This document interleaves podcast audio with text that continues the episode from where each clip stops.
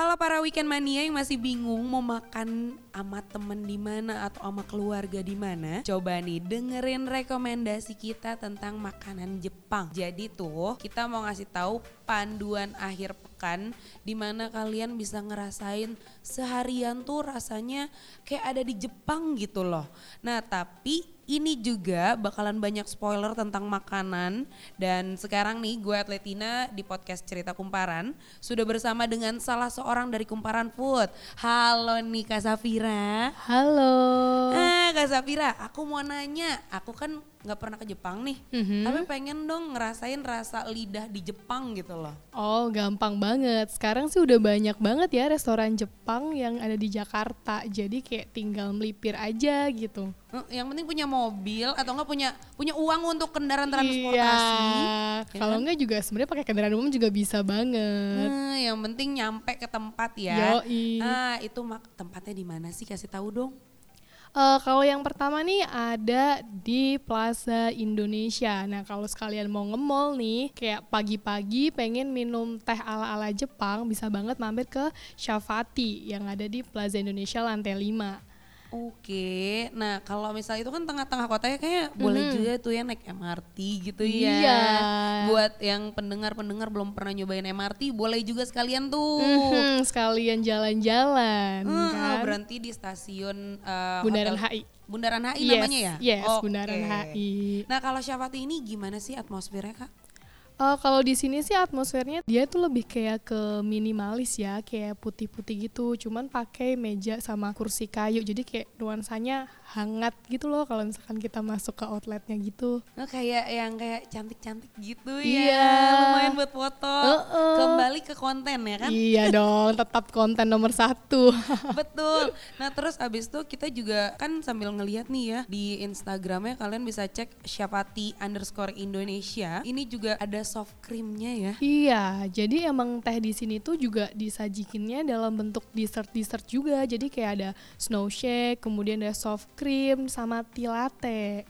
Enak banget. Aku suka teh banget. Oke, ini dicatat Plaza Indonesia lantai 5 ya.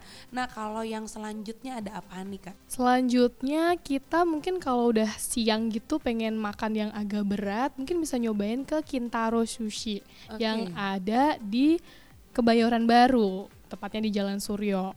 Oke, dari tadi kita udah ke pusat kota, terus abis itu ke selatan dulu ya, melipir buat makan siang biar kenyang. Nah, kalau di sini apa khasnya tuh, Kak?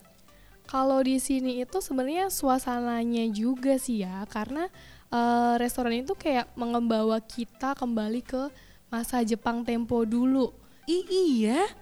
Jadi kayak ornamennya serba kayu, terus ada jembatan merah kecil khas Jepang, terus juga ada bonsai mungil yang di sekeliling restorannya gitu, jadi kesannya tenang sama teduh gitu deh. Oh enak banget, aku jadi pengen kesana. Jadi kalau pas lagi sebelum makan kita udah menenangkan diri dulu ngelihat suasananya gitu ya.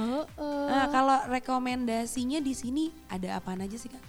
Yang pasti sih sushi ya dia di situ, dan selain itu juga dia ada poke bowl juga, terus ada bento, terus gyukatsu, itu kayak daging sapi yang digoreng sama tepung sampai renyah dan gurih gitu.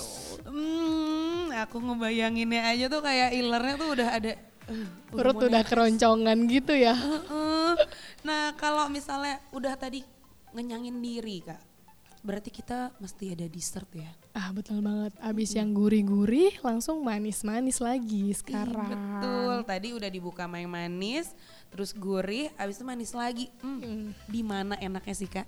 Nah kalau misalkan pengen dessert gitu atau yang emang lucu-lucu, yang gemesin gitu, kita bisa ke Shirokuma De Cafe. Shirokuma ini sebenarnya ada di beberapa mall sih, di Kokas juga ada, kemudian di Gancit ada, di Margo City ada, dan di Sumarecon Mall Bekasi juga ada. Jadi emang bisa disambangin lah kalau misalkan tempat tinggalnya di mana aja. Oh iya, ini aku juga suka sih. Aku suka mampir yang di Gancit karena dekat rumah kan. Mm-hmm. Aku juga mau rekomendasiin, boleh nggak? Oh, boleh banget dong. Aku mau rekomendasiin es krimnya tuh enak dan lembut gitu loh. Mm-hmm. Dan aku suka banget bentuknya karena si anak yang walaupun suka makan tapi suka juga ngeliatin dan ngefoto-fotoin kan aku tuh. Iya, apalagi kalau gemes-gemes yang imut-imut gitu ya bentukannya.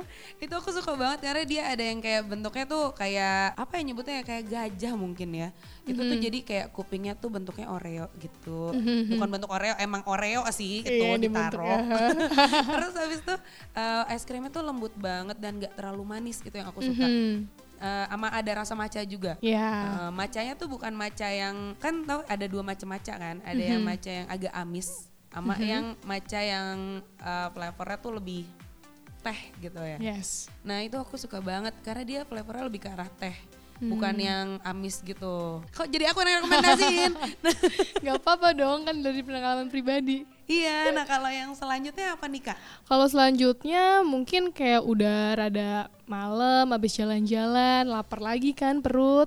Mungkin bisa makan ke kawasan Little Tokyo yang di dekat Blok M. Itu semuanya kan makanan Jepang tuh, jadi kayak tinggal pilih. Nah kalau rekomendasi kita sih Marufuku. Jadi dia di situ menyajikan sajian autentik khas Jepang tuh, dan suasana restorannya juga Jepang banget sih. Kayak ada ornamen serba kayu, terus ada lukisan sama kaligrafi kanji. Bahkan ada meja bar kayunya juga kalau pengen menyaksikan atraksi koki waktu memasak.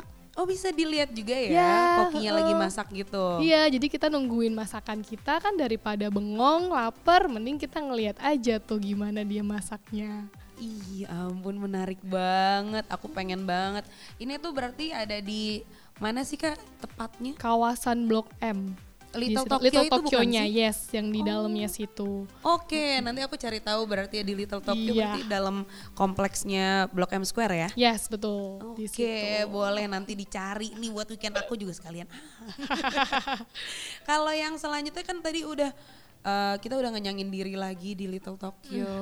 Terus habis itu pengen dong Kak, dessert lagi boleh nggak? Oh boleh banget dong, apalagi dessertnya Jepang emang menggugah selera banget ya. Betul. Di sini kita ada Amausan Ujimatcha, dia di Central Park tempatnya. Nah dia itu menyuguhkan dessert serba matcha. Gimana tuh? Aku selalu tertarik sama matcha. Dan bahkan matcha mereka itu didatengin langsung dari Kyoto, dari Jepangnya langsung. Jadi pasti rasanya otentik. Di sini tuh banyak kudapan-kudapan mulai dari es krim, terus ada es campur ala Jepang, anmitsu itu, terus kue mochi sampai gradient cake ala si uji matcha ini yang pastinya pakai matcha tadi. Gila matchanya aja naik pesawat nih ya. Pasti udah enak ya kan? Bener banget. Otentik banget. Jadi aku kayaknya gak usah ke Jepang kali ya, langsung makan di tempat yang tadi kita udah sebutin aja. Nah kalau tadi kan kita udah keliling kota Jakarta ya Kak.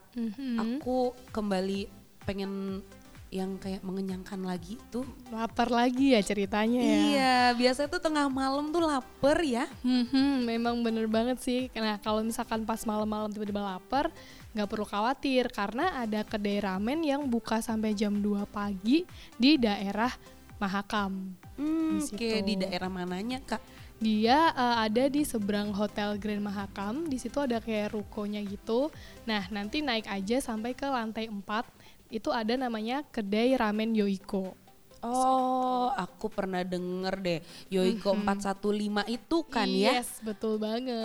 Aku pernah lihat deh, temen aku bikin Insta Stories gitu ya. Itu otentik banget gak sih? Iya, karena emang pengunjungnya juga kebanyakan orang Jepang asli. Jadi ya kita udah bisa percaya lah kalau cita rasanya memang mirip sama yang di sana. Aku jadi pengen lagi. Tapi lapar banget ya asli. Abis ngomongin makanan-makanan ini, Kak, kita makan yuk. Boleh, mau makan di mana nih? Boleh. Nah, pendengar juga kalau misalnya mau nyobain atau mau cari yang tadi kita omongin gitu ya, bisa dilihat artikelnya ada di Kumparan Food nih. Tinggal diklik nih ya dengan judul Panduan Akhir Pekan 24 Jam Serasa di Jepang. Tuh yang ketinggalan yang tadi kita omongin, atau mungkin juga bolehlah langsung ke Jepangnya kalau punya uang ya. Nabung dulu. Betul juga. Oke, kali ini kita cukup sekian dulu, tapi tungguin rekomendasi-rekomendasi kita selanjutnya. Sekarang aku Atletina dan Safira. Kita pamit undur diri dulu. Bye. Bye. Sekian dulu podcast kali ini dan terima kasih telah mendengarkan podcast Cerita Kumparan. Jangan lupa untuk klik kumparan.com atau follow Instagram kita di @kumparan.com.